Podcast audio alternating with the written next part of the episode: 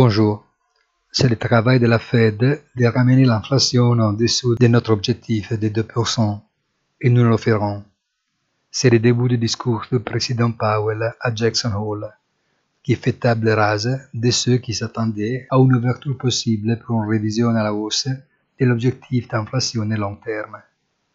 Mais l'épilogue reste énigmatique, avec l'observation que faire trop peu en politique monétaire pourrait conduire à l'enracinement d'une inflation élevée, en faisant trop des risques de causer des dommages inutiles à l'économie. En résumé, comme il arrive souvent, nous naviguons en observant les étoiles, conseille-moi-je. Bonne journée, rendez-vous sur notre site isitudinofinance point it.